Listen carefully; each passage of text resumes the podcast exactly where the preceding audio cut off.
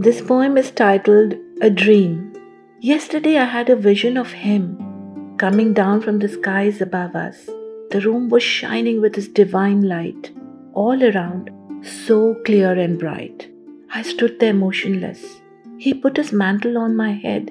He smiled, a smile that would light the entire universe. I asked him where he came from. He's always around, he replied, in the humming of the birds, in the shuffle of the leaves, in the music of the hymns, in the sunrise and the sunset, in the tide of the waves, in the drops of the rain, in every church, mosque, or temple, in all animals as in every human. It is only Him and Him alone. Stretch your hand and you will reach Him. Close your eyes and you will see Him. Open the window of your heart and you will find Him. But then why are His humans fighting for Him when it is only Him in different forms?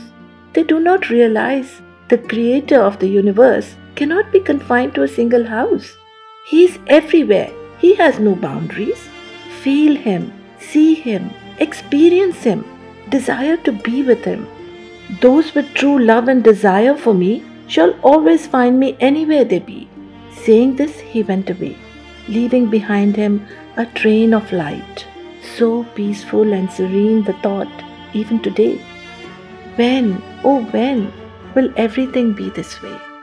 This is part of my Dil Se series of poems written over a period of 25 years.